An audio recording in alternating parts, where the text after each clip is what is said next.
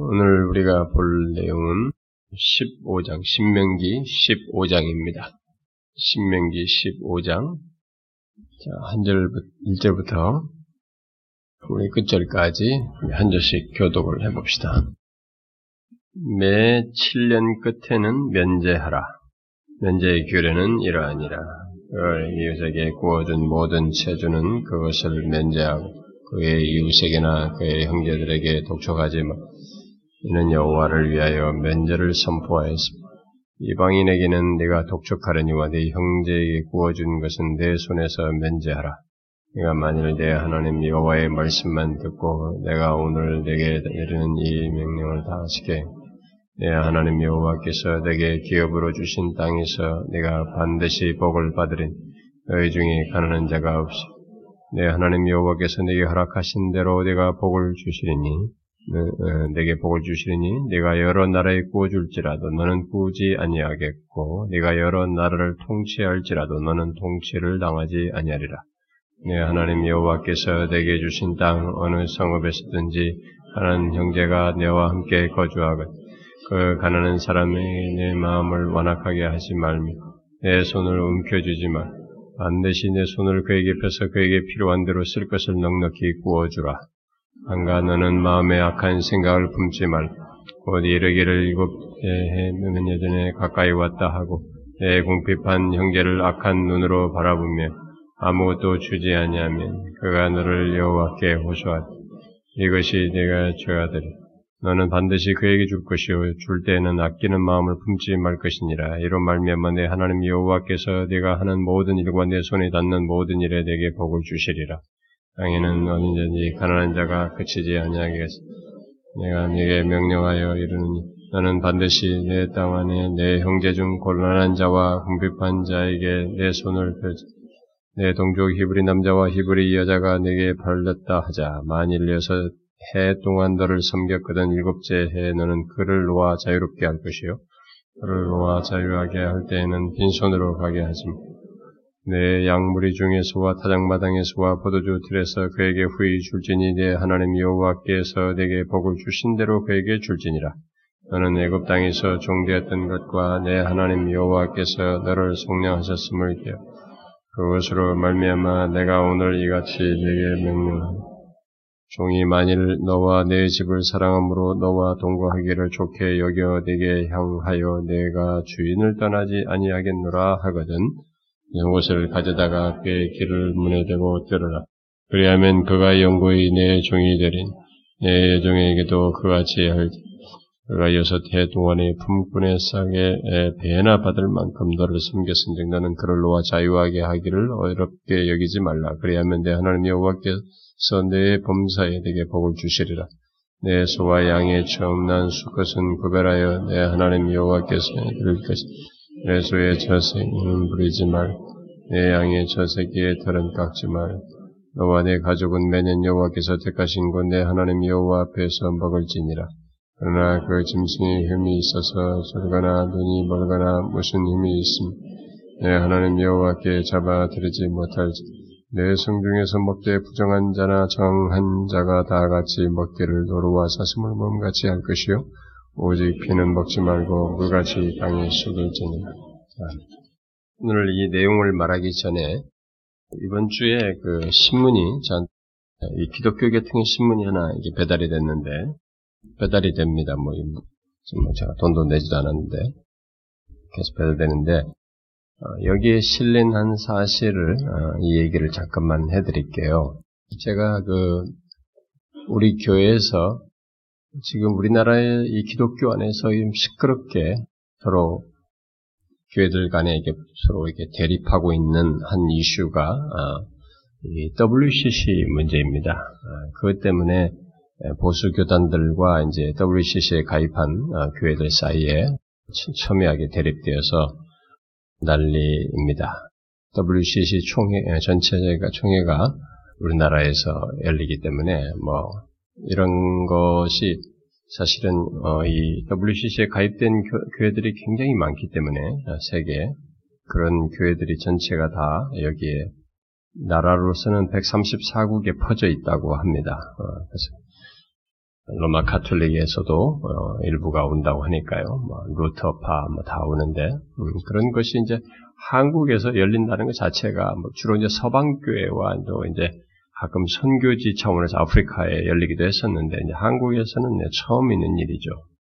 앞으로 100년 동안은 한국에서 열리지 않는다 뭐 이런 말까지 할 정도니까요. 그래서 뭐 그런 것이 열리는 것 때문에 이제 더 첨예하게 아, 대립이 됐는데 대리고 있는데 WCC가 예, 어, 문제가 되는 것은 WCC가 이제 에큐메니칼 운동이라고 교회 일치 연합 운동을 합니다. 근데 외면상으로 보면은 이제 교회들의 연합 일치라니까 연합 일치란 단어는 굉장히 우리가 호감이 가는 단어입니다. 근데 문제는 이제 이들이 그 최소의 그 아웃라인 안에서 기독교의 그 틀 안에서 연합과 일치를 구하기 때문에 진리를 손상시킨다는 게 지금 문제거든요. 이들에게 있어서. 그래서 사실은 누군가 좀 제대로 연구를 하면은 WCC의 이들의 역사와 그 다음에 총회 때 이들이 선언문을 계속 했던 그 교리를 어, 정리했던 그 선언문들을 이렇게 정리를 쫙 해보면은 이들이 이제 교리적으로 이탈했다는 것을 기독교에서 교리를 많이 이렇게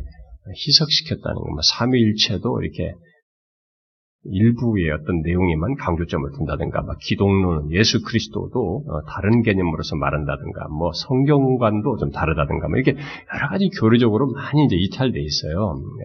그래서 특별히 이제 종교다원주의가 핫 이슈가 되는데 종교다원주의를 표방을 했죠. 제가 세상의 함정에 빠지다 그 책에서도 한 그들이 선언한 선언 문구, 종교다원주의 선언 문구를 인용도 했는데 그래서 이제 그 문제가 있으니까 지금 뭐 난리예요. 근데 저는 이제 한편에서 이걸 이제 반대를 하는 이 보수 교단들이 뭐 우리 교단부터 시작해가지고 이 보수 그룹들이 그 앞에 가지고 막 데모하듯이 이렇게 하는 거예요. 무슨 뭐 심지어 스위스 WCC 그 총회가 아닌가, 뭐 회관인가 거기 사무실에까지 가서 뭐 누굴 만나겠다고 나는 그런 일은 할 필요가 없다라고 생각이 돼요. 무슨 뭐 데몬스트레이션 한다고 그래서 우리가 교회들 사이에서 이런 걸 가지고 데모하는 방식으로 이런 걸 한다는 것 자체가 좀 저는 좀 넌센스라고 생각이 됩니다. 보수 교단들은 또 그런 부분에서 좀 지혜로우면 좋겠다는 생각이 들어요. 근데 이제 한 가지 흥미있는 것은 아, 이들이 그 다 알고 있거든요. WCC에 이, 이 가입되어 있는 이 헤드들이라든가 이 지성인들이나 이 사람들은 자기들이 이제 기독교를 위해서 넓은 범주 안에서 외적인 큰 틀 안에서 기독교를 이렇게 포괄적으로 다른 종교들과 이렇게 연대하는 뭐 이렇게 종교다원주의 문까지 열어놓은 이런 것들을 자기들이 다 알아요. 그런데 이제 어, 이번에 배달된 이 신문에 음, 우리 이 근처에 굉장히 큰 교회가 하나 있지 않습니까? 이제 그 큰 교회 담임 목사님이 이제 이거 준비위원장이에요. 근데 그분이 이 얘기를 했어요. 뭐라고 이제 설교 중에 했냐면은 이거 신문에 그 실린 걸 제가 읽어서 그랬습니다. WCC 총회를 마치면 한반도 통일을 선물로 주실 것이다. 이렇게 얘기를 했어요. 그러면서 네, 그러니까 이런 접근이에요. 그러니까 복의 개념으로 WCC 문제를 좋게 말하려고 하는. 그러니까 미안하지만 우리 이 큰 교회들이 아니 이 근처에 있는 큰 교회도 그렇고 너무 기복적이거든요. 기복적이기 때문에 사람들은 이 기복적인 것에 이미 매료가 돼 있기 때문에 사람들은 그냥 그러면 굉장히 호감이 가는 거예요. 총회를 마치면 한반도 통일을 선물로 줄 것이니까 굉장히 마음이 확 누그러지잖아요. 이런 부분에 있어서. 그런 식으로 이제 기복적 접근을 한다는 겁니다. 이런 부분을 그렇게 말을 하면서 지난 1988년 서울 올림픽 때 공산주의와 자유민주주의 국가들이 모두 참석했던 것처럼 우리 대한민국에서 일을 하면 놀라운 일이 일어난다. 서울 올림픽 다음 해에 동서독이 통일되고 러시아도 자유민주주의 국가가 되지 않았느냐. 서울 올림픽을 했기 때문에 동서독이 통일된 건 아니잖아요. 그러니까 이런 논리예요. 기복적인 신앙은 항상 이런 식으로 매치를 시키는 아주 맹점을 가지고 있습니다. 성경도 그런 식으로 항상 해석을 하는 문제가 있죠. 그러면서 이번 총회에 그뭐 130, 전 세계 134개 기독교 지도자들이 한국을 찾고 노벨상 받은 분들도 여럿 오시고 국가 원수급 지도자들도 온다라는 거예요. 뭐 그런 사람들 오는 것이 기독교에 뭐 advantage가 뭐가 있는지는 난 모르겠어요. 근데 그런 것들이 항상 기복적일 때는 이런 것들이 같이 항상 reference로 등장을 합니다. 아, 그러면서 이번 총회에 로마 카톨릭에서도 정식으로 대표단을 보내는 등 전 세계 최고 꼴통 보수, 진짜 보수들이 다 온다. 이 나라에만 보수가 있느냐? 이번에 진짜 보수 오순절 교단 성령 충만한 지도자들도 다 오신다. 그러니까 그 사람들도 이 사람들 다 이제 WC에 가입된 사람들이 오순절 이랬는데도 그러면서 어, 뭐라고 했냐면 WCC가 무슨 다원주의고 공산주의인가? 공산주의라는 말 요즘 많이 공격을 하는데 공산주의는 옛날에 과거에 공산주의가 한참 세계 할 때 중남미 같은데 이렇게 공산주의 이념으로 무장된 그런 그룹들의 WCC가 이렇게 지원한 것이 있어요. 이전에 네, 그런 사례가 이제 요즘은 공산주의 지원 뭐 이념으로 이렇게 WCC가 무장했다고 보기는 어렵습니다. 옛날에 그런 전례가 있죠. 네, 그래서 이제 이런 말을 이제 비판을 한 것을 가지고 아마 반발한 것 같습니다. 어쨌든 WCC가 무슨 다원주의고 공산주의인가? 그럼 오늘 당장 사표를 내버린다 이렇게 얘기를 했어요. 그러면 이 WC가 종교다원주의 그 선언문 같은 걸 했는데 총회 이런 과정 속에서 그러면 이분이 그 WCC가 종교다원주의인 것을 정말 몰라서 이렇게 한 것인지 알고 이것을 그냥 거짓말으로 한 것인지 난 모르겠어요. 근데 일단 이 말은 틀려요. 음, 사실이 아니에요. 그러면서 이번 WCC 총회에 잘만 하면 통일이 속히 온다. 날짜만 내가 말 안 한다. 이렇게 말했어요. 자, 우리나라의 통일은 저는 올 거라고 저는 믿습니다. 제, 제가 믿기에. 그러면 통일이 진짜 오면 WCC를 했기 때문에 통일이 온 거예요? 이게 기복 종교란 말이에요. 기복 신앙이에요. 그럼 여기에 사람들이 확 코가 깨는 겁니다. 이 기복적인 신앙이 습관 들은 사람들은 이런 말이 그냥 코가 확 깨버려요. 어, 아, 진짜 그렇다, 이게. 그러면서 이 한 일간 신문에 국민일보인데요. 어, 거기 왜뭐 전면 광고가 나왔어요. 어, 세계 10차 총회에 붙여서 그래가지고 여기에 막 우리나라의 각 여러 대학 총장들이 이제 밑에다가 자기들의 이름을 다 넣어서 사진과 함께 박아가지고 이번 총회는 한국 교회가 글로벌 교회로 성숙할 수 있는 좋은 교회다. 한국 교회가 글로벌 교회로 성숙하는 게 뭐가 중요한지 난 잘 모르겠어요. 그 다음, 이번 총회는 한국교회의 공공성과 도덕성을 드높일 수 있는 좋은 기회입니다. 뭐 이런 것은 있, 으면참 좋겠어요. 뭐 그런 면, 이런 면이. 또, 이번 총회는 생명, 정의, 평화라는 신앙적 가치를 인류와 나누는 좋은 기회입니다. 생명, 정의, 평화. 이것은 기독교 외라도 기독교 정신으로 사회와 관련 속에서 할 수는 있습니다. 이 세 가지 일을 얘기했어요. 그러면 기독교의 가장 중요한 것은 복음적인 복음이란 말이에요. 그러면 이 복음의 타협 같은 것은 왜 복음의 진정성, 복음의 가치 같은 것은 이 세, 최소한 자신들이 좋은 기회로 말할 때 이런 것은 왜 얘기하잖아요. 그들은 이미 복음을 양보를 했어요. 양보를 했기 때문에 그런 얘기는 할 수가 없습니다.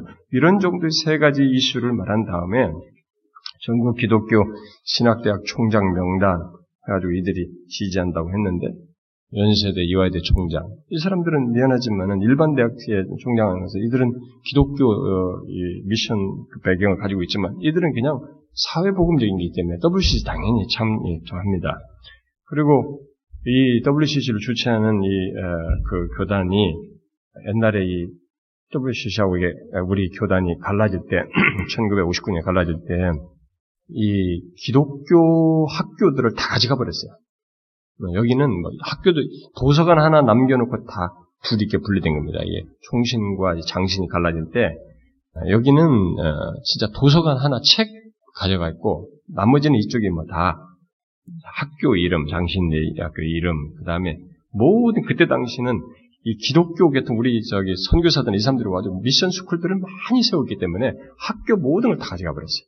그래서 그때 당시 숭실대, 서울여대, 뭐 이런 거 다 그쪽으로 다 넘어갔죠. 그러니까 숭실대, 서울대 총장 무슨 뭐 한남대, 백석대학교는 참 여기로 기울었다는 것이 이해가 잘 안 되는데 백석대, 무슨 평택대, 전주대, 한신대, 뭐. 한신대는 기장이니까 일부러 먼저 가 있었고, 그러니까 그런 그룹들이 다 하네. 성공회대도 여기에 중에다. 그다음에 감리교 계통, 모건대, 협성대, 무슨 어? 감신대, 뭐 설린대, 뭐 이렇게 구세군, 어? 뭐 이렇게 해가지고. 그 다음에 이 장신의 여러 지방 신학, 지방에 있는 각 대학교 총장들 해가지고 그런 사람들로 다 여기에 그런 식으로 긍정적으로 이렇게 자기 이름을 바쳐서 마치 대표인 것처럼 한국교회 대표인 것처럼 WC 총회에 대해서 이렇게 긍정적으로 말하는 이런 일을 했어요. 근데 미안하지만은 기독교는 어, 제일 중요한 것이 진리를 손상시켜 버리면은 어, 복음을 손상시키거나 복음을 타협적으로 이렇게 세상에 놔버리게 되면 기독교는 사실상 기독교의 그 존재가 본래 정체성과 가치를 상실하게 됩니다. 뭐 다, 불교나 힌두교나 뭐 다른 종교와 비슷한 종교로 만들겠다고 하면은 뭐 이런 식으로 가도 상관없습니다. 그러나 기독교의 가장 중요한 가치는 그거란 말이에요. 근데 그런 것에서 손상된 다원주의적인 입장을 취했는데 그런 것을 이렇게 아, 아니다고 말을 한다거나 아니 그런 것을 묵과하면서 그런 다른 가치를 더 높여서 이것을 정당성을 자꾸 인정하는 것은 어, 저는 이해가 잘 안 돼요. 뭐 WCC가 지금 지금 우리 아니라도 세계에서 활동을 하니까 활동할 수 있습니다. 근데 문제는 뭐냐면 이, 그들의 예, 가지고 있는 것이 그들이 가지고 있는 신학과 어떤 사상을 그냥 그대로 솔직히 고백을 해야 돼요. 그, 그들은 그대로 가게 돼 있습니다. 그걸 어떻게 바꿀 수가 없어요. 이미 1990 몇 년도인가요? 우리 한번 그 분열 40주년 때 두 교단이 이게 한번 잘해보자고 대표들이 다 모여서 했어요. 근데 모였는데 잘해보자 해놓고 에큐메니칼 잘하자. WC 에큐메니칼 잘하자. 이렇게 얘기한 거예요. 그러니까 안 된 거예요.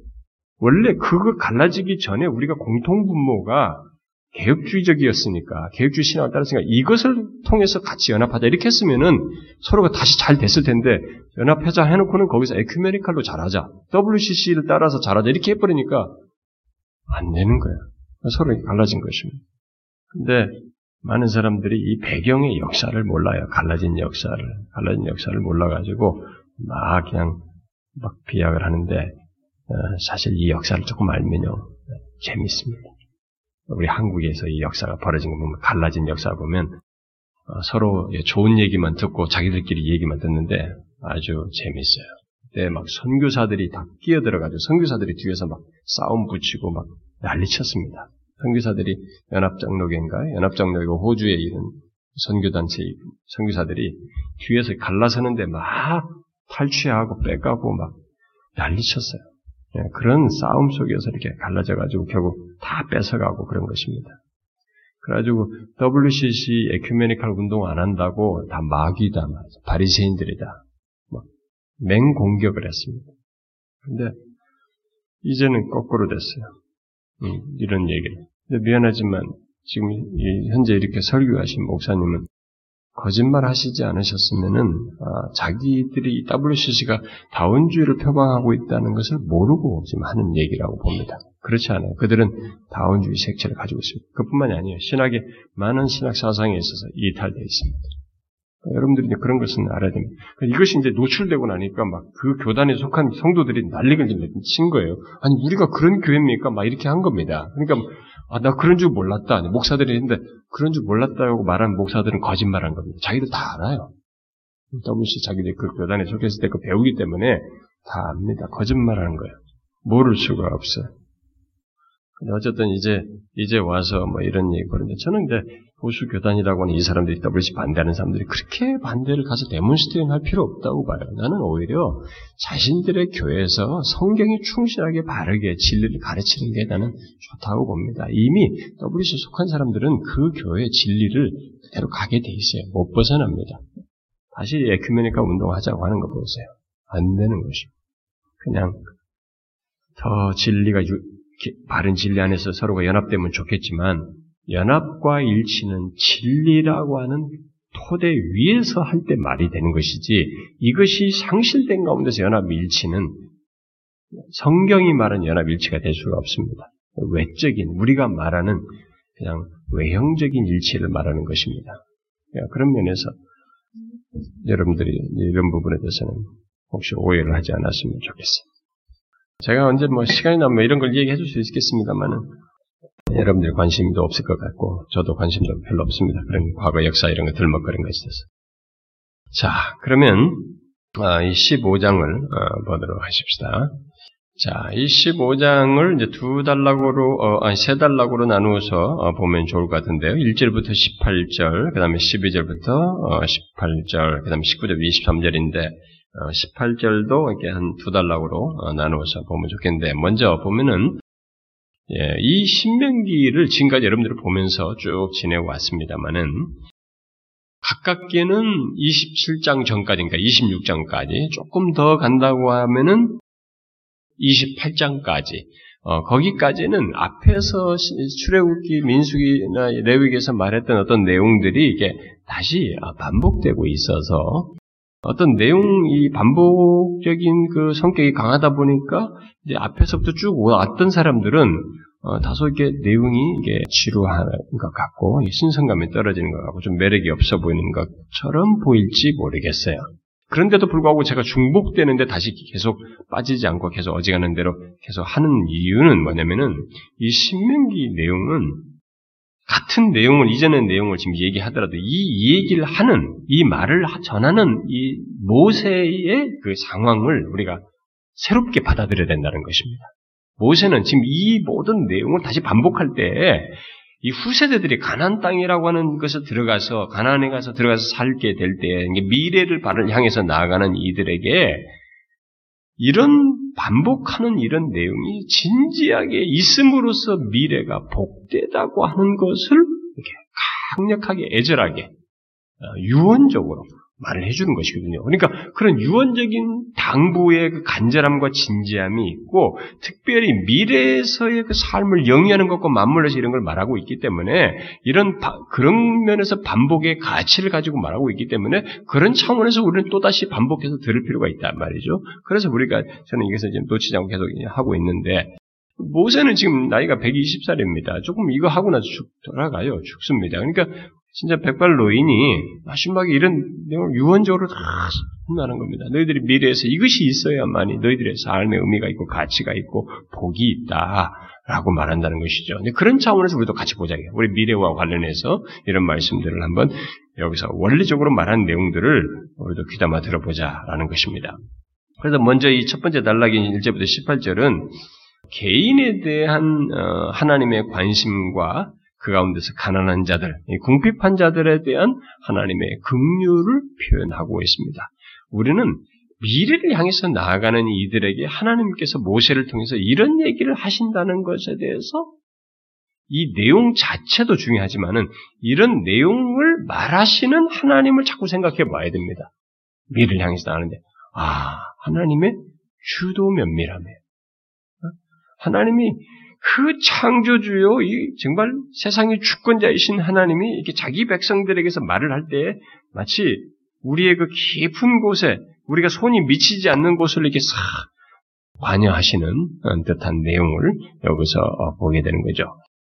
이제 앞에서 이 내용 우리가 앞에서 이스라엘 백성 공동체 전체의 공동체적인 내용을 하나님께서 말씀하시는 걸 많이 보았습니다. 공동체 전체의 복지에 대해서 많이 말씀하시는 것을 보았는데 그런 내용을 말할 때 하나님께서 개인들에 대해서 소홀하느냐? 그건 아니라는 것을 여기서 볼 수 있는 것입니다. 하나님께서는 어, 자기 백성들 안에 뭐 남자나 여자나 아이나 또 부자나 가난한 자나 모든 사람들을 동일하게 가치 있게 여기시고 그들을 생각하신다고 하는 것을 어, 여기서 볼 수 있습니다.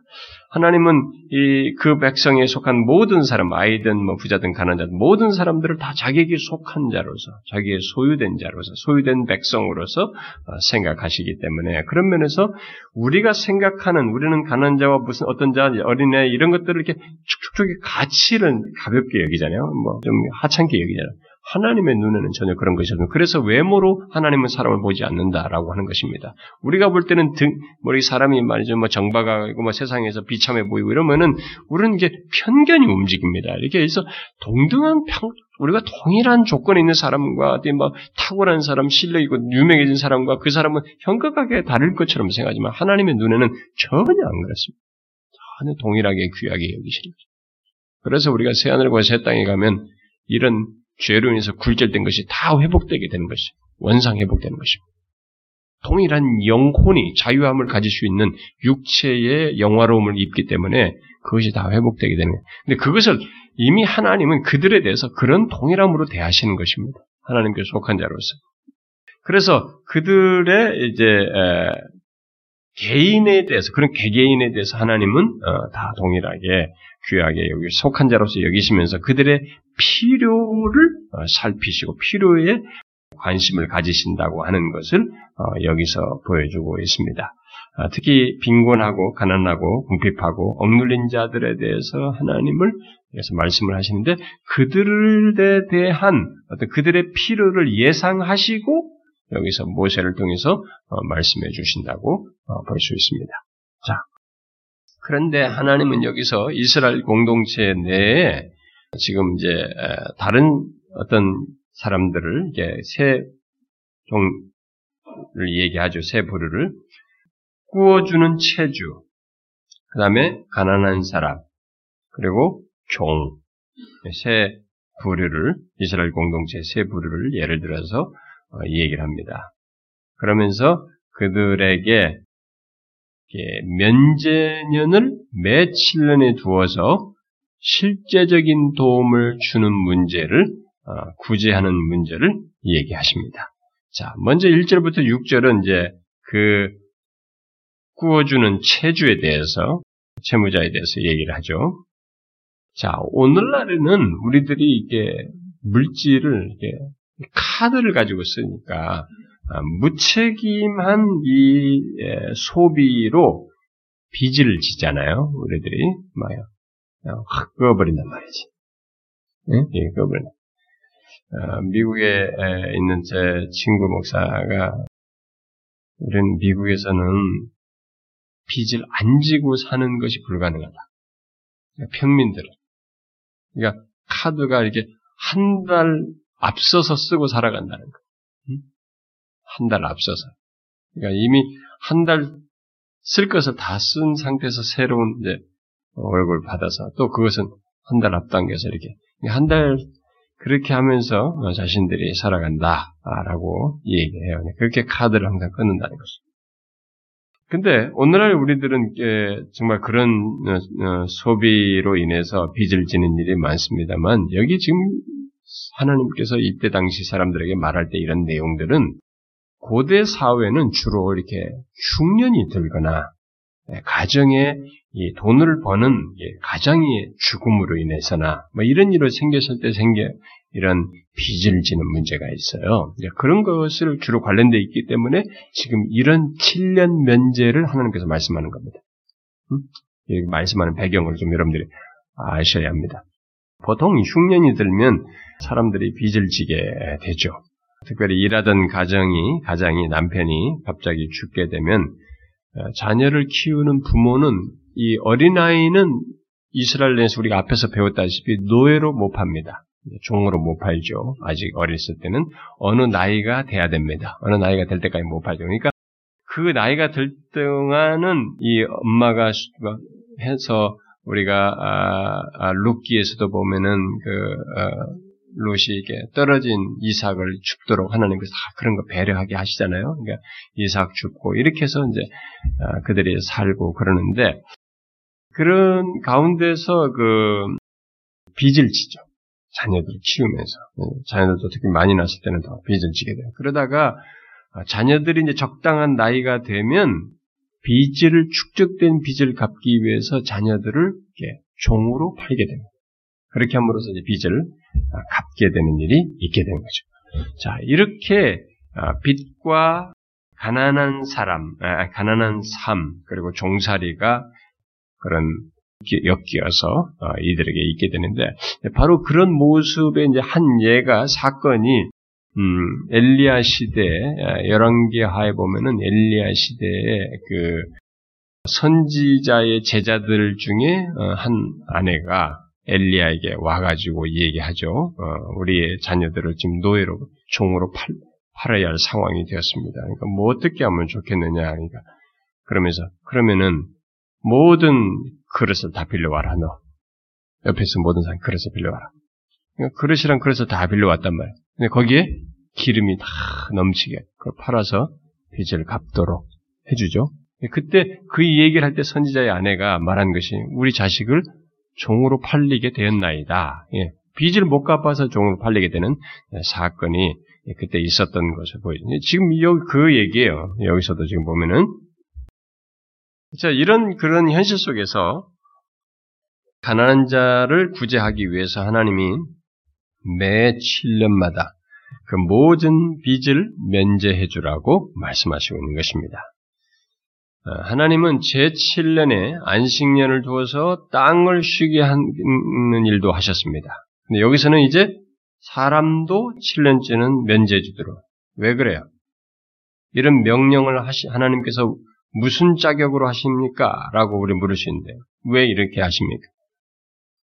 아셔야 됩니다. 우리는 내가 땅 샀으면 자주인, 내가 내, 내 거지. 이렇게 생각할지 모르지만, 하나님은 여기서부터 처음부터 얘기합니다.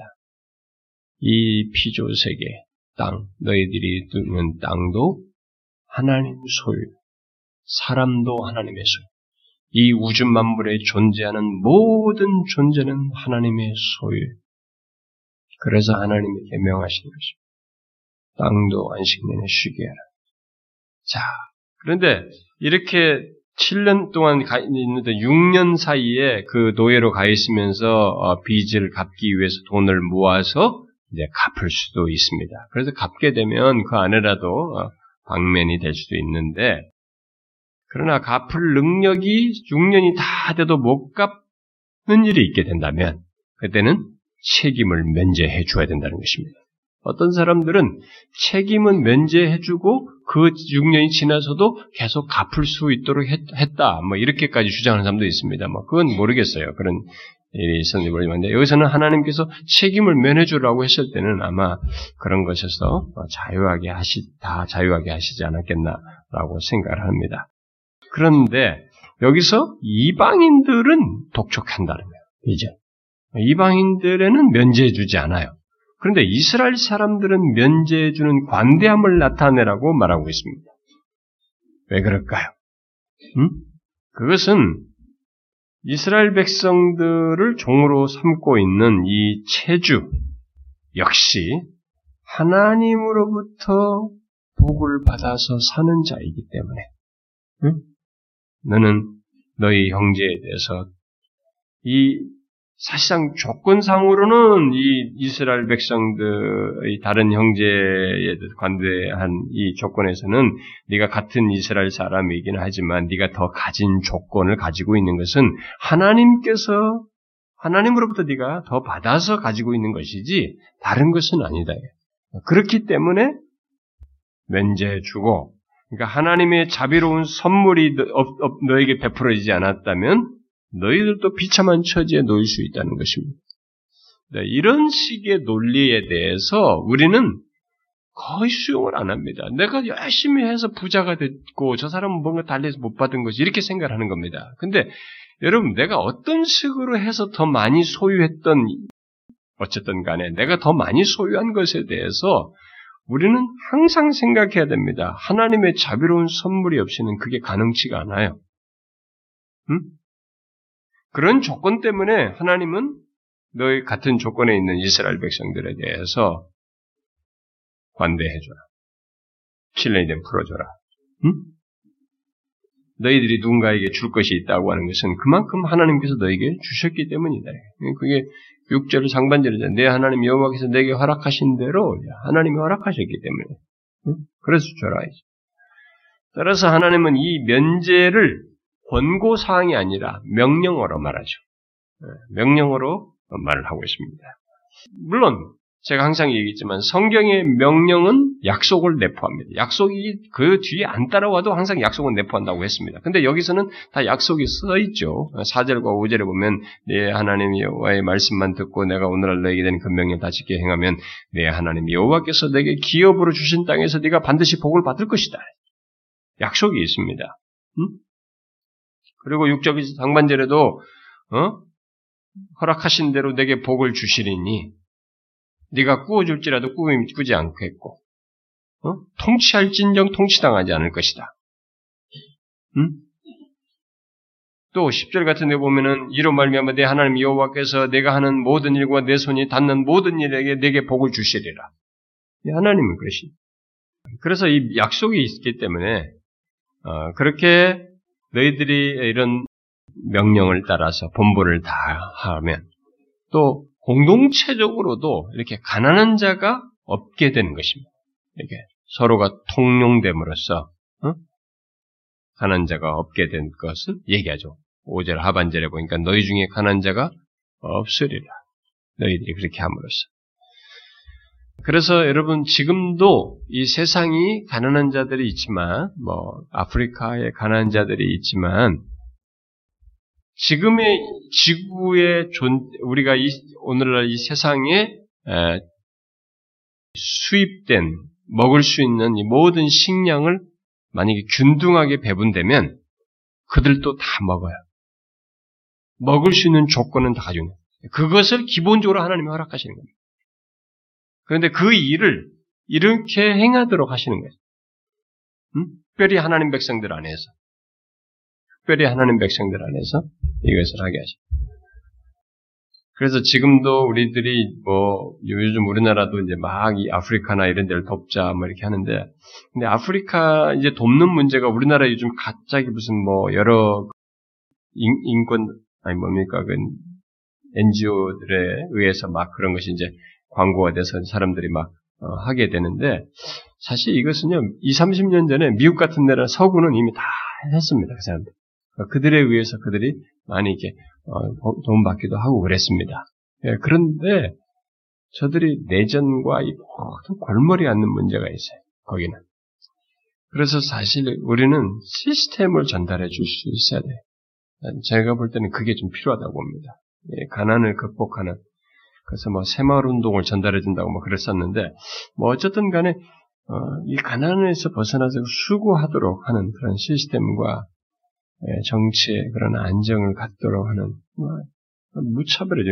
루안다나 맨날 보면 그, 그걸 보세요. 지금도 막 싸워 무차별하게 서로 죽이잖아요.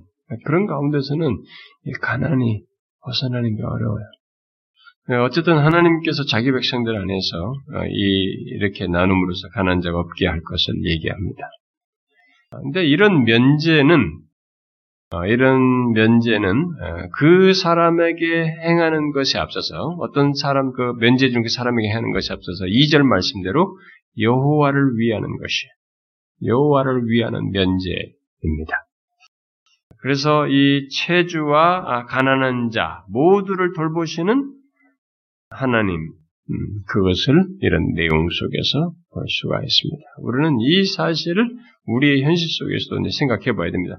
자, 그러면 이런 말씀을 오늘날 우리는 어떻게 적용해야 될까? 아, 질문할 수 있겠죠. 아, 무책임한 소비로 빚을 지고, 아, 그러면 7년쯤 지나면 이제 빚 져놓고 안 갚아도 되겠네? 이런 면제의 정당성을 우리에게 주장하는 것인가? 오늘날 우리들에게는 이것을 어떻게 적용할까요? 아니죠. 여러분 6절에서도 보면은 꾸어줄지라도 꾸지 않겠고 라는 말을 해서 하나님께서 정상적으로 이상적으로 이 얘기하는 것은 뭡니까? 꾸이지 않는 것이에요. 꾸이지 않는 것이 정상인 것입니다. 자, 그 차원에서 우리가 생각해 봐야 됩니다. 우리들은 재정에 대해서 우리가 이 수입에 대해서 먹고 사는 이 수입 이런 문제에 대해서 재정의 청지기로서 물질 관리를 잘 해야 하는 것입니다. 기본적으로. 그리고 재정의 한계 내에서 사는 노력을 해야 되는 것입니다. 재정의 한계 내에서 사는 노력을 해서 꾸이지 않도록 해야 하는 것입니다. 이것을 우리가 배워야 되죠. 오늘날은 집을 사기 위해서 은행 대출을 받는 그 빚이죠 결국 뭐 이런 시스템이 어, 우리들에게 있습니다만은 만약에 그런 일이 있게 된다면 그것은 꾸이지 않는 자기가 그것을 정기적으로 낼 수 있는 범주가 되었을 때 그런 것 안에서 융자를 받는 방법을 써야 되겠죠. 어? 계속 빚을 축적시켜 나가는 융자를 얻는 방법은 바람직하지 않아요. 성경적이지가 않습니다. 그리고 우리는 어, 수입을 어, 초과하는 생활 습관 같은 것을 고쳐야 됩니다. 예, 꾸이지 않는 문제를 이상을 하니까 수입을 초과하는 생활 습관을 고치도록 노력해야 됩니다. 물론 급작스럽게 일어난 상황들, 예외적인 상황들, 뭐 이런 것들이 있을 수 있습니다만은 일반적인 생활 속에서 우리는 이런 것과 관련해서 연관 적용을 한다고 할 때 수입을 초과는 초과하지 않는 생활 습관 그런 재정 관리를 우리가 서로 뭐 가정이면 가정, 자녀면 자녀 서로 그것을 공유하고 가르치고 배우는 일이 있어야 됩니다. 특별히 어려서부터 어, 또 결혼해서 부부가 처음 살기 위해서 부부가 결혼해서 살 때의 어떤 삶의 원칙 같은 거, 돈과 물질에 대한 사용 방법, 이런 거, 자녀를 가르치는 것은 이런 것들을 제가 우리 교회에서 다 결혼하는 사람들은 제가 결혼 문답 다 하고 나중에 다 문답할 때 이런 얘기 다 해주지 않습니까? 어, 너희들이 그런 원칙을 가지고 있어야 된다. 다 얘기해 주죠. 어, 이런 원칙을 잘 가지고 있어요. 서로 그때부터 세워서 해야 됩니다. 돈이나 이런 것들이 부부가 바른 원칙을 안 가지고 있으면 뭐 이게 누구 중에 하나가 구멍 내기 시작하면 가정이 굉장히 큰 문제가 됩니다. 예수를 믿는 사람들 사이에 그런 일이 있을 때는 아주 큰 시험에 드는 것입니다. 특별히 우리는 또 자녀들을 양육할 때도 어려서부터 어, 용돈 이런 것들에 대해서도 자기가 부모로부터 받는 수입에 대해서 이것에 대해서 그 범주 안에서 쓰고 그 이상의 것을 부모에게 막 억지로 때를 떠서 받아내는 이런 것들에 대해서 부모가 수용하면 안 됩니다. 그러니까 부모들이 부모 수중에서 뭐 자기가 워낙 자식을 사랑하니까 뭐 아이들이 막 재롱 들고 뭐 아빠에게 재롱 들면 너무 사랑스럽다. 그러니까 내 수중에서 만 원은 아무것도 아니니까 뭐 만 원이 얼마 큰 게 아니냐. 근데 그렇기 때문에 이 아이들이 막 그럴 때마다 팍 써주고 그냥 단위도 큰 선물들을 막 크크크 막 어려서부터 막 이제 조그만밖에 안 되는 애들 막 몇십만 원짜리만 해준다든가 막 이런 사람들이 있단 말이에요. 근데 그것은 벌써 이것을 깨버린 겁니다. 이런 원칙을 깨는 것입니다. 아, 자기가 생각하는 이상을 꾸어서라도 쟁취하고 얻을 수 있는 것을 아이들에게 심는 것이 되는 것이면 그런 것은 우리가 조심해야 되는 겁니다. 일찍부터. 그래서 아이들이 부모들에게 뭐 용돈을 준다. 할 때 여러분 용돈의 단위를 일찍부터 잘 훈련시켜야 됩니다. 어?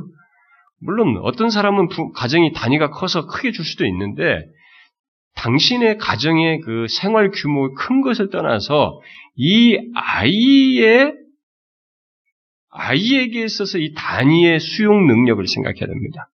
음? 그걸 생각해야지, 아, 우리 집은 뭐 수입이 다른 사람보다 단위가 크니까 뭐 10만, 이 정도는 괜찮아. 너무 미안하지만 교만한 것입니다. 아이 망치는 거야. 부모에게 만 원은 작은 것일 수 있지만 아주 어린아이에게 이 만 원은 뭘, 큰 돈이 뭘 써야 될지 모르는 거야. 막 사먹어도 되는 거야, 마음껏 자기. 일찍부터 그렇게 해버리면 지금 자기 생각 이상의 것을 어?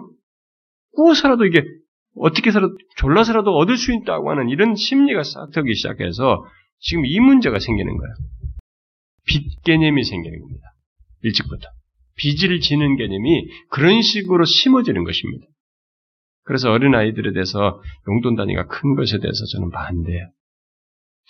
물론 경제 논리에 의해서 아이들이 조금 더 많이 가지고도 자기가 잘 관리하는 것을 일찍부터 가르치는 것이 중요하다라고 하는 세상 논리가 있습니다. 글쎄 어떤 면에서 긍정적으로 생각할 수도 있을 것 같아요. 많이 줘도 잘 관리하면. 근데 인간이 그럴 정도의 그것을 미리 배우는 것은 쉽지 않아요. 어마어마한 훈련이 있지 않는 한은 그거 쉽지 않습니다.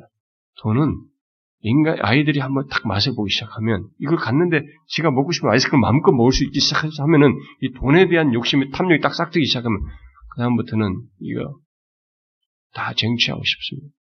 심지어 부모의 호주머니에서 훔칠 생각도 드는 것입니다. 필요할 때. 아니에요. 단위를 낮추십시오. 낮춰서 가르치세요. 그래서 이걸로 가르칩니다. 어려서부터 빚지는 개념이 그렇게 가르쳐진다는 것을 일찍이 깨달으셔야 합니다. 그 다음에 뒤에 그 7절부터 11절을 보게 되면, 음, 7절부터 11절에 보면 이 가난한 사람들에 대한 얘기가 나오죠.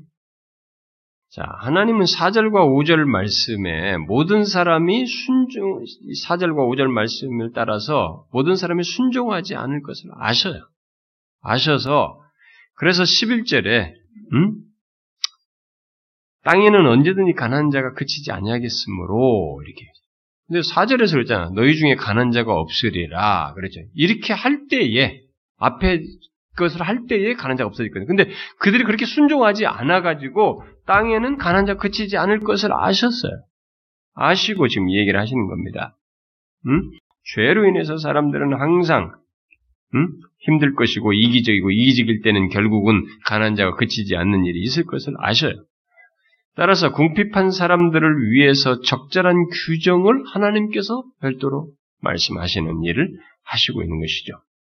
그게 이제 뒤에 이게 쭉 보게 되면은 그러면서 11절에 보면 내가 네게 명령하여 이르노니 너는 반드시 내 땅 안에 내 형제 중 곤란한 자 궁핍한 자에게 내 손을 펼치리라 펼지니라 이렇게 말을 하고 있습니다. 그 가난한 자가 그래서 이들이 이제 가난한 자가 이제 그들 가운데 있게 될 때, 음? 그 7절부터 보게 되면은 그렇죠? 어, 내 하나님 여호와께서 내게 주신 땅 어느 어, 성읍에서든지 가난한 형제가 너와 함께 거주하거든, 그죠? 가난한 자가 너와 함께 거주하거든. 이제 그런 자들에 대해서 주님은 친절하고 후한 사람들이 상대적으로 많지는 않을 것을 예예 생각하시고 가난한 자들을 위한 규정을 여기서 말씀하시고 있는 것입니다. 그러면서 여기 이스라엘 내에 인색한 사람들을 염두에 두고 음? 예 보게 되면 이제 7절부터 11절 어, 사이에서 그런 사람들을 염두에 두고 이 얘기를 합니다. 보면은 완악한 마음과 움켜진 손. 음? 7절에.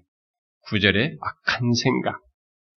10절에 아끼는 마음 등 이런 마음을 품지 말라고 명령을 하시는 것입니다. 하나님의 복을 받아서 가난에 들어가서 누리게 되는 거예요. 다 하나님이 주어서 가난 땅에 들어가잖아요. 그래서 거기서 하나님 주신 복을 받아서 누리게 될 터인데 그렇게 누리면서 하나님에 대한 죄를 그런 식으로 이런 마음을 품음으로써 하나님에 대한 죄를 범치 말라는 것입니다. 어? 그래서 그 구절에 그 얘기죠. 그것이 내게 죄가 되리라. 이렇게 얘기를 하는 것입니다. 자, 하나님이 가난한 자를 돌보신다면 가진 자가 그들을 외면한다는 것은 뭐게 됐어요? 죄가 된다는 것이죠. 죄가 되리라. 자, 부자들은 하나님 안에서 한 가족된 궁핍한 자를 기꺼이 도와주면서 뭐예요? 손을 움켜쥐지 말고 도와주라. 예? 손을 펴라 하죠. 7절과 8절에 11절에 손을 펴라는 거죠. 이게 대부해 줘라 하죠. 근데 인색한 사람들, 인색한 사람은 이제 이렇게 하게 될 때 뭐예요? 하나님의 복을 받아서 누리면서도 형제의 궁핍함을 보고도 마음에 강팍하, 강팍해 한다든가, 어? 그렇게 해서는 안 되고, 7절에서 말한 것처럼, 또 가난한 형제의 필요를 의도적으로 무시해서도 안 되고, 어? 예, 그런 것들이 다 죄가 된단 말이죠. 어, 그래서 오히려 움켜진 손을 펴라 말이지. 그런데, 인색한 사람들은 뭐를 다 쓰는 거예요. 아, 그리고 하나님이 말을 지면 대부해 줘야지, 빌려줘야지. 근데 이게 뭐냐면 면제해가 다가오는 거야. 이 금년인데 내년이 면제가 돼. 그러면 금년째는 야 이거 보나마나 줘봐야 못 받을 거 아니냐. 그래가지고 못 받을 걸 생각을 하고 안 빌려주는 거야. 손을 움켜쥐는 거지. 여기, 여기 말한 것처럼 어? 마음을 완악해 하고 손을 움켜쥐고 악한 생각을 갖고 막 이러는 거야. 그것까지 알고 하나님 말씀은 하나님은 인간의 심장 폐부를 아시잖아요. 아, 인간의 잔머리를 다 아신다. 우리가 얼마나 잔머리 많이 굴립니까? 이걸 다 아신다. 그 같은 마음을 품지 말라. 만일 그런 식으로 행하면 하나님께 대하여 죄가 된다는 것입니다. 그래서 하나님은 돕고자 할 때에 그 마음의 동기를 살피셔요. 여기서 지금 보니까 응? 마음의 동기를 얘기죠. 뭐예요? 10절에 보니까 너는 반드시 그에게 줄 것이요. 줄 때는 아끼는 마음을 품지 말라. 우리는 이 부분에 있어서 많이 생각해봐야지. 우리는 기꺼운 마음도 있지만 어느 때는 이게 딱 어떤 것이 상실될 것 같다고 할 때는 잃어버릴 것 같다고는 아끼는 마음이 싹 드는 거예요. 왜냐면 내 형편도 어려운데 라고 하면서 이럴 수도 있는 거죠. 뭐 어쨌든 그런 마음이 들 수도 있는데 특별히 줄 수 있는 조건에 있는 가진 사람에게 있어서 더욱더 그런 거예요. 마음의 동기를 살핍니다. 아끼는 마음 품지 마라. 우리가 헌상에서도 그렇잖아요. 여러분 고린도후서에서 보게 되면은 하나님께서 그 헌상에 대해서도 얘기할 때 바울이 얘기할 때 인색함을 하지 말라. 응? 하나님은 즐겨내는 자를 사랑하신다고 하지 않습니까? 이게 하나님은 자신 앞에서 살아가는 이게 그분의 말씀을 따라서 어떤 것을 행할 때 이런 마음 그것까지 동기를 살핀다는 것을 알 수가 있습니다. 여기서 그걸 얘기해요. 자, 우리는 이런 차원에서 볼 때 음, 이런 것을 우리들에게 있어서도 어, 일상의 삶 속에서 아마 우리 이런 관계 속에서 우리와 어, 우리 삶의 반경 속에서 우리는 이런 원리를 적용할 수도 있습니다. 아마 적용하는 게 가장 강력할 거라고 생각이 됩니다. 오늘날 이 어, 교회들이 사회적 기업이라고 하죠. 요즘 그런 거 있잖아요. 이익을 내지 않고 이익을 다시 환원시키면서 그들에게 일자리를 주는 네, 사회적 기업 이런 것들을 이제 교회들이 하고 있습니다. 어, 저는 교회들이 이제 그렇게 하는 것에 대해서 그게 긍정적인지 부정적인지 제가 조금 이게 분별이 안 돼요. 네, 사회는 교회가 그렇게 하는 것을 굉장히 긍정적으로 얘기합니다. 교회는 분명히 어떤 크리스찬이 그런 마인드를 가지고 하는 것은 괜찮습니다. 그런데 교회가 그 사업을 그렇게 하게 됐을 때 교회는 초점을 상실할 위험이 있습니다. 복음의 초점을 상실할 위험이 있어요. 그래서 로이존스 목사가 바자회를 반대한 겁니다. 영국 사람들은 바자회 많이 하거든요. 영국은 그 앵그리칸 처치들 가보면 이런 교회도, 교회도 보면 바자회를 많이 해요. 지나가다 보면 진짜 그런 많이 합니다. 그리고 막, 저도 막 그 영국에 있을 때 막 어느 유명한 에딘버러에 크 유명한 교회가 있는데 그 바자회 하는 날 그게 막 광고에 떠요. 근데 그 바자에 제일 저 같은 사람의 매력이 뭐냐면 헌책이 엄청 나와요. 이 좋은 기독교 헌책이 많이 나와요. 그리고 특별히 어떤 교회 성도 중에 죽으신 분 있잖아요. 그분들이 가지고 있는 그런 헌책들을 막 전체 다 거기다 내놓은 거예요. 그러니까 그걸 쌓아놨다가 딱 디데이 때 하는 거예요. 그걸 이제 저는 이제 처음에 1년 차는 뭐 누구 따라가다가 저 뒤에 줄 섰는데 2년 차 때는 이게 아 장난이구나 아니구나도 제 앞부분 한 몇 줄에 세 번째, 네 번째 줄 선 적이 있어요. 그런데 제 앞에 누가 선 줄 아십니까? 헌책방 주인이 섰어요. 이 기독교 서적 헌책방 주인이 섰어요.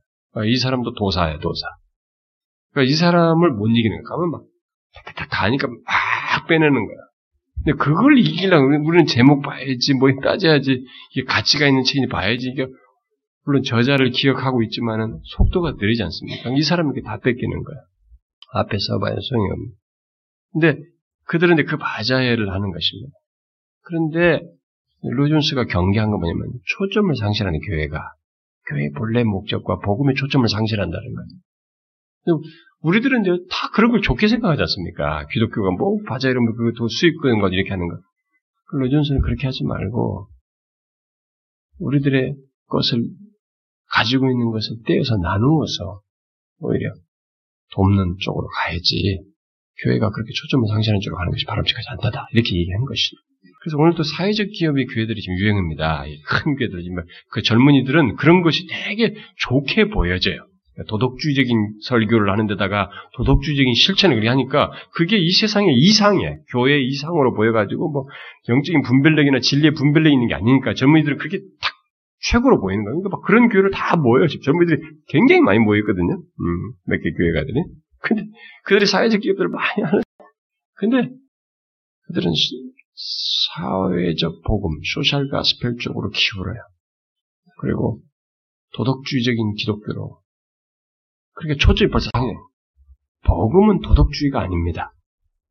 도덕적 성격을 갖는 면은 있지만 도덕주의는 아니란 말이에요. 벌써 초점이 흐려졌잖아요. 근데 그거 분별하는 사람 거의 없어요. 어, 외인적으로 좋아 보이니까 다 따라가죠.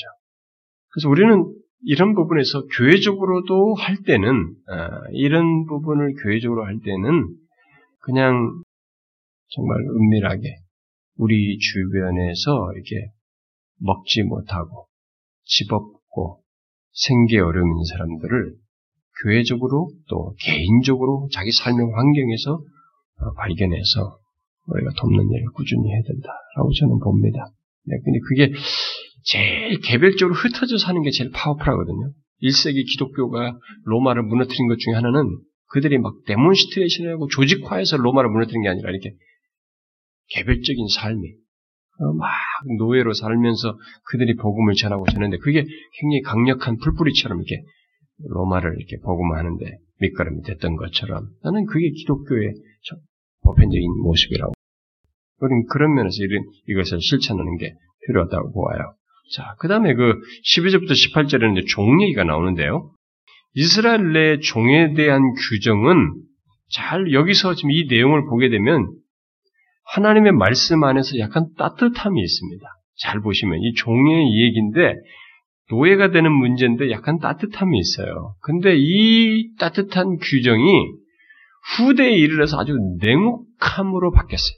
냉혹한 억압으로 바뀌어가지고 그래서 막 선지자들이 막 공격하는 아모스며 막 이 사람들이 막그 아이사야 선지자가 막 이들이 어? 공격 굉장히 뭐라는 거지 너희들이 말이야 어? 그들을 그렇게 억압하고 어? 너희 손에 피가 있단 말이지 그러면서 엄청나게 그들을 질타하죠. 이 따뜻함이 없어져 버린 거예요. 완전히 그냥 돈에 의해서 사람들을 묶어두어가지고 요 혹사를 시킨 거죠. 근데 여기 처음 규정을 보게 되면 종은 어, 대가족 내에서 함께 사는 고용의 성격, 같이 거주하면서 고용된 성격을 띠고 있어요. 그래서 가족의 범주 안에서, 그래서 너와 내 집이 할 때 이들은 그 집 속에는 노예들까지 포함된 거죠. 아브라함의 집 사람들 할 때는 아브라함의 그 자식이 후손인 그것도 있지만은 이삭이나 뭐 이들 있지만 노예들도 같이 있었던 것이죠. 이렇게 어, 그런 개념 성격을 띠고 있었던 거죠. 어, 그래서 종으로 팔 그런데 그런 가운데서 종으로 팔리는 이제 그래서 이제 하나님께서 이스라엘 백성들에게 때 그 이스라엘이 이제 종으로 산 그 어떤 이방인들에 대해서도 하나님의 배려가 묻어 있는 그 성경 말씀이 있지 않습니까? 만약에 너희들에게 거하는 종이 있다, 이방인이 와 있다. 근데 그 종으로 팔려온 이방인에게도 할례의 기회를 주도록 하나님을 너희들이 하나님을 믿는 의미에서 할례를 할례 기회를 주었죠. 할례라는 게 뭡니까? 이 언약에 동참한다는 얘기 아니에요. 그 말은 결국 뭐겠어요? 그들을 동료 형제요 모든 언약의 약속과 보호를 함께 유업으로 받을, 받을 수 있다는 것, 어? 받는 자가 되, 었다는 것을 시사하는 거잖아요. 그, 그런데 하물며 너희 같은 동족이면은 어떻게 했어요? 응? 그래서 여기 종에 관한 규정에서 처음 빚 때문에 강제로 어떤 집에서 일을 어, 하게 시작하게 됐지만 따뜻하죠 진짜 보면은 이 사람들은 평안할 거예요. 아, 이 주인 밑에 서니까 내가 필요가 없어서 못 살고 막 음, 힘들었지만 이 주인 있으니까 너무 평안하고 진짜 뭐 노예가 행복하다면 거짓말일지 모르지만 자기는 행복한 거예요. 이 모든 생활이 이게 일종의 잡처럼 여긴 자기의 직업처럼 이렇게 하면서 먹고 살고 마음에 주인이 너무 잘해주고 하나님을 경외하면서 자기 잘 되니까 이게 너무 평안한 것입니다. 그런데 면제 날이 다가왔어요. 면제해가 된 겁니다. 그랬을 때 사랑하는 이 주인 집을 떠나고 싶지 않은 거예요. 그랬을 때 이 종이 자발적인 복종을 시사해요. 자발적인 복종을 뜻을 전했을 때 이 자발적인 복종의 표시로 귀를 문간에 대고 뚫은 거예요. 그 이전에도 귀, 귀 뚫는 게 있었겠죠. 귀 뚫어서 귀걸이가 있었겠죠. 이때가 처음이었나? 그렇다면 이때가 처음이면 이 귀 뚫는 것은 노예의 표지인데 귀걸이는. 어쨌든 이게 자발적으로 이렇게 된 것입니다. 귀에 구멍을 냈어요. 보통 면제가 되면, 면제년이 되면, 떠나보낼 때 다시 빚지지 않도록 필요한 양식을 충분히 주어서 보내도록 어, 하셨습니다. 여기 뭐 14절에도 나오지 않습니까? 내 양머리 중에서 타장바닥에서 포도주 들여서 그들에게 후이 주어라. 빈손으로 가게 되지 마라. 놓아줄 때는 빈손으로 가게 되지만 후이 주어라. 그렇게 해라. 내 하나님 여호와께서 내게 복을 주신 대로 그에게 줘라. 그러니까 하나님이 그냥 주라고 안 하고 네가 줄 수 있는 것 그것은 내가 너에게 주었기 때문에 주는 것이다. 이렇게 이런 논지. 그러니까 여러분과 제가 뭔가를 쓸 수 있다, 누구에게 줄 수 있다는 것은 하나님이 주셨기 때문에 주는 거예요. 응? 이게 기본이에요. 그것을 우리가 수용을 안 하거나 생각을 못해서 사람들이 불신앙적으로 행동할지는 몰라도 그러나 그것은 사실이에요. 하나님이 인간 존재의 삶에서 어떤 것을 쓸 수 있고 줄 수 있는 여건을 줬다는 것을 가지고 있다는 것은 하나님이 그럴 수 있도록 주셨기 때문에 그렇게 그것이 가능한 것이지 하나님이 주시지 않았으면 누구 줄 수 있는 여건을 가질 수 없다. 그래서 준 것으로 너희 그에게 줘라 후히 줘라 말이지 다시 빚지지 않은 정도로 않도록 이렇게 제대로 줘라 이렇게 얘기를 하고 있습니다. 그런데 이, 이 종의 규정에서 하나님은 주인들이 먼저 자신이 받은 것을 하나님으로도 받았다는 것을 기억하고 줄 것을 기저에 담고 얘기를 하면서 하나님께서 그에게 관대했으니 너도 다른 사람들에게 관대해라. 그들에게 보내줄 때. 네, 그 논지로 얘기하고 또 너희들이 과거에 종이었던 것을 기억해라. 음? 여기 뭐 15절에서는 너희들이 종이었지 않느냐. 애굽에서 종되었던 자이기 때문에 너도 하나님께서 거기서 이렇게 속량해 주셨으니까 너희들이 그런 속량함을 하나님부터 받았으니 너도 이 사람을 할 때는 그걸 생각하고 후히 줘라. 종을 선대하라. 아, 이렇게 얘기하고 있습니다. 하나님의 말씀은 이런 부분에서 보게 되면 생각을 하는 것입니다. 하나님이 얼마나 주도 면밀하신가. 우리가 구약의 이런 디테일한 내용들을 접하면서 그냥 이 내용 자체가 아 이런 내용이 있었구나 이렇게 지나가 모르지만 이런 것을 말씀으로 주신 하나님을 생각하게 되면 우리는 상당한 경이감에 사로잡힙니다. 이런 차원에서 하나님과 우리 사이 관계를 보셔도 됩니다. 우리 사회를 봐도 되고 나와의 하나님 관계도 보게 됩니다. 내 삶의 반경에 내 인생이 70년 살든 80년 살든 간에 내가 살아오는 인생의 그 길이 동안에 사, 사는 이 환경들을 보십시오. 내가 어렸을 때 여기 살고 이런 환경에 살고 저기 살고 이동하고 이동하고 이렇게 성장하고 이동하고 결혼하고 이렇게 살고 이 모든 환경 속에 지금까지 살아오기까지 내 삶에는 수많은 것들이 엮여 있습니다. 근데 그 엮이는 환경 속에 지금 이렇게 디테일하게 말씀하시는 하나님의 간섭과 허락이 우리의 삶 속에 다 맞물려 있어요. 그걸 아셔야 됩니다. 맞물려서 여기까지 온 것입니다.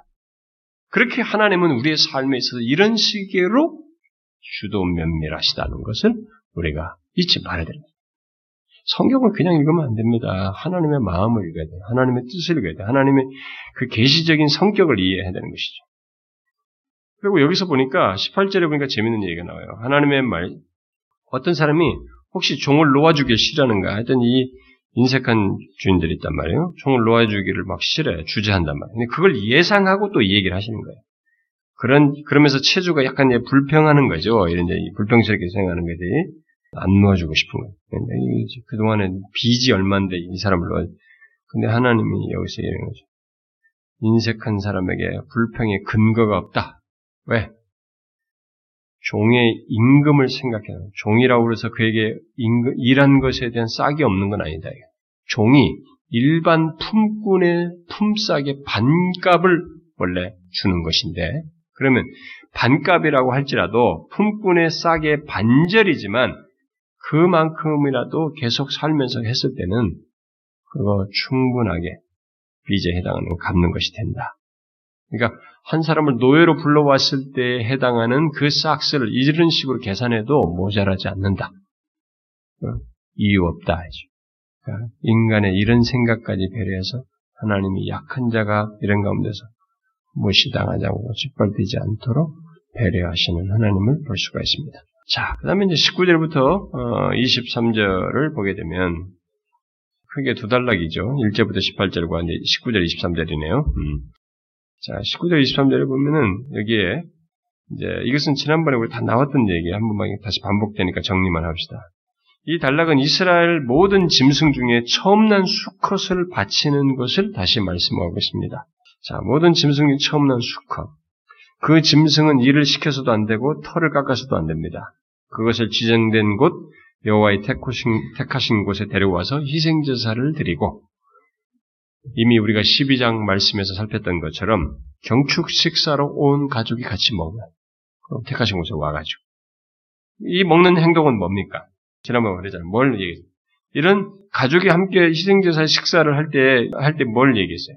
하나님이 주신 많은 복들을 이 가족이 공동체가 함께 감사하면서 인정하는 것이요. 전체 가족이 그것을 여호와 앞에서 인정하면서 감사하면서 즐거이 먹는 것이죠. 그러니까 이렇게 이런 아, 처음 난 것을 가지고 이렇게 하면서 그런 행동을 함으로써 이 전부를 주신 분이 하나님이신 것을 고백하는 거죠. 그러니까 지금도 우리들이 헌상을 할 때 일부를 떼지만 이게 대표성이 띈다고 제가 얘기하지 않습니까? 그 대표성을 가지고 전부를 주신 분이 하나님이신 걸 고백하고 인정하고 감사하는 행동을 하잖아요. 헌상의 정신이죠. 성경에는 이런 헌상의 정신이 계속 흐르는 겁니다. 뭐 이런 단어가 있느냐 없느냐 그런 문제가 없어요. 정신이 있는 것입니다. 자, 그런데 만일 처음 난 것이 흠이 있다면 희생 제물로 바쳐서는 안 된다는 겁니다. 어, 뭐 여기 그뭐 어? 피채 먹지 않는 거 뭐 이런 것들은 이미 다 나왔는데, 근데 여기서 이 처음 난 것이 흠이 있으면 희생 제물로 바쳐서는 안 됩니다. 그런데 바친 사례가 있죠. 그걸 지적받은 내용이 있잖아요. 어디 있어요? 네, 말라기죠. 말라기 제사장들이 막 눈먼 거, 먼거 이런 거다 바쳤잖아요. 하나님은 없인 얘기인 겁니다. 전부를 주신 분에 대한 그 인정과 고백을 해야 되는데, 자기 욕심 챙기는 차원에서 처리한 거죠. 흠 있는 걸 드리면서. 자, 우리는 이 내용에서, 이 지금 이 뒷부분의 내용에서 한 가지를 보게 됩니다. 뭐냐면은, 이런 말씀을 통해서 하나님께서, 하나님께서는 최선의, 최상의 것을 누리기에 합당하신 분이시고, 최상의 것을 우리로부터 받으시기에 합당하신 분이시라고 하는 것을 분명히 여기서 증거해주고 있다. 다시 상기시켜주고 있다고 말할 수 있습니다. 자, 우리는 이런 생각을 신앙적으로, 구체적으로, 실천적으로 생각해 봐야 됩니다. 자, 우리가 하나님을 상대한다. 하나님을 대한다. 하나님을 신앙하고 하나님께 나와서 예배하고 하나님께 뭔가 내 마음을 표현하고 하나님이 주신 것에 대한 시인을 한다. 고백을 한다. 인정을 한다라고 할 때 그것을 구체적으로 하게 된다고 하면 그때 우리의 태도와 실제적인 행동은 무엇이어야 하겠어요? 하나님은 바로 이러신 분이에요. 최상을 받 것을 받기에 합당하신 분이시라고 하는 것이 드러나야 되겠죠. 그렇죠? 그래야 되는 것입니다. 우리는 하나님께 최상의 것을 드려야 하는 것입니다. 남는 것 드리는 거 아닙니다.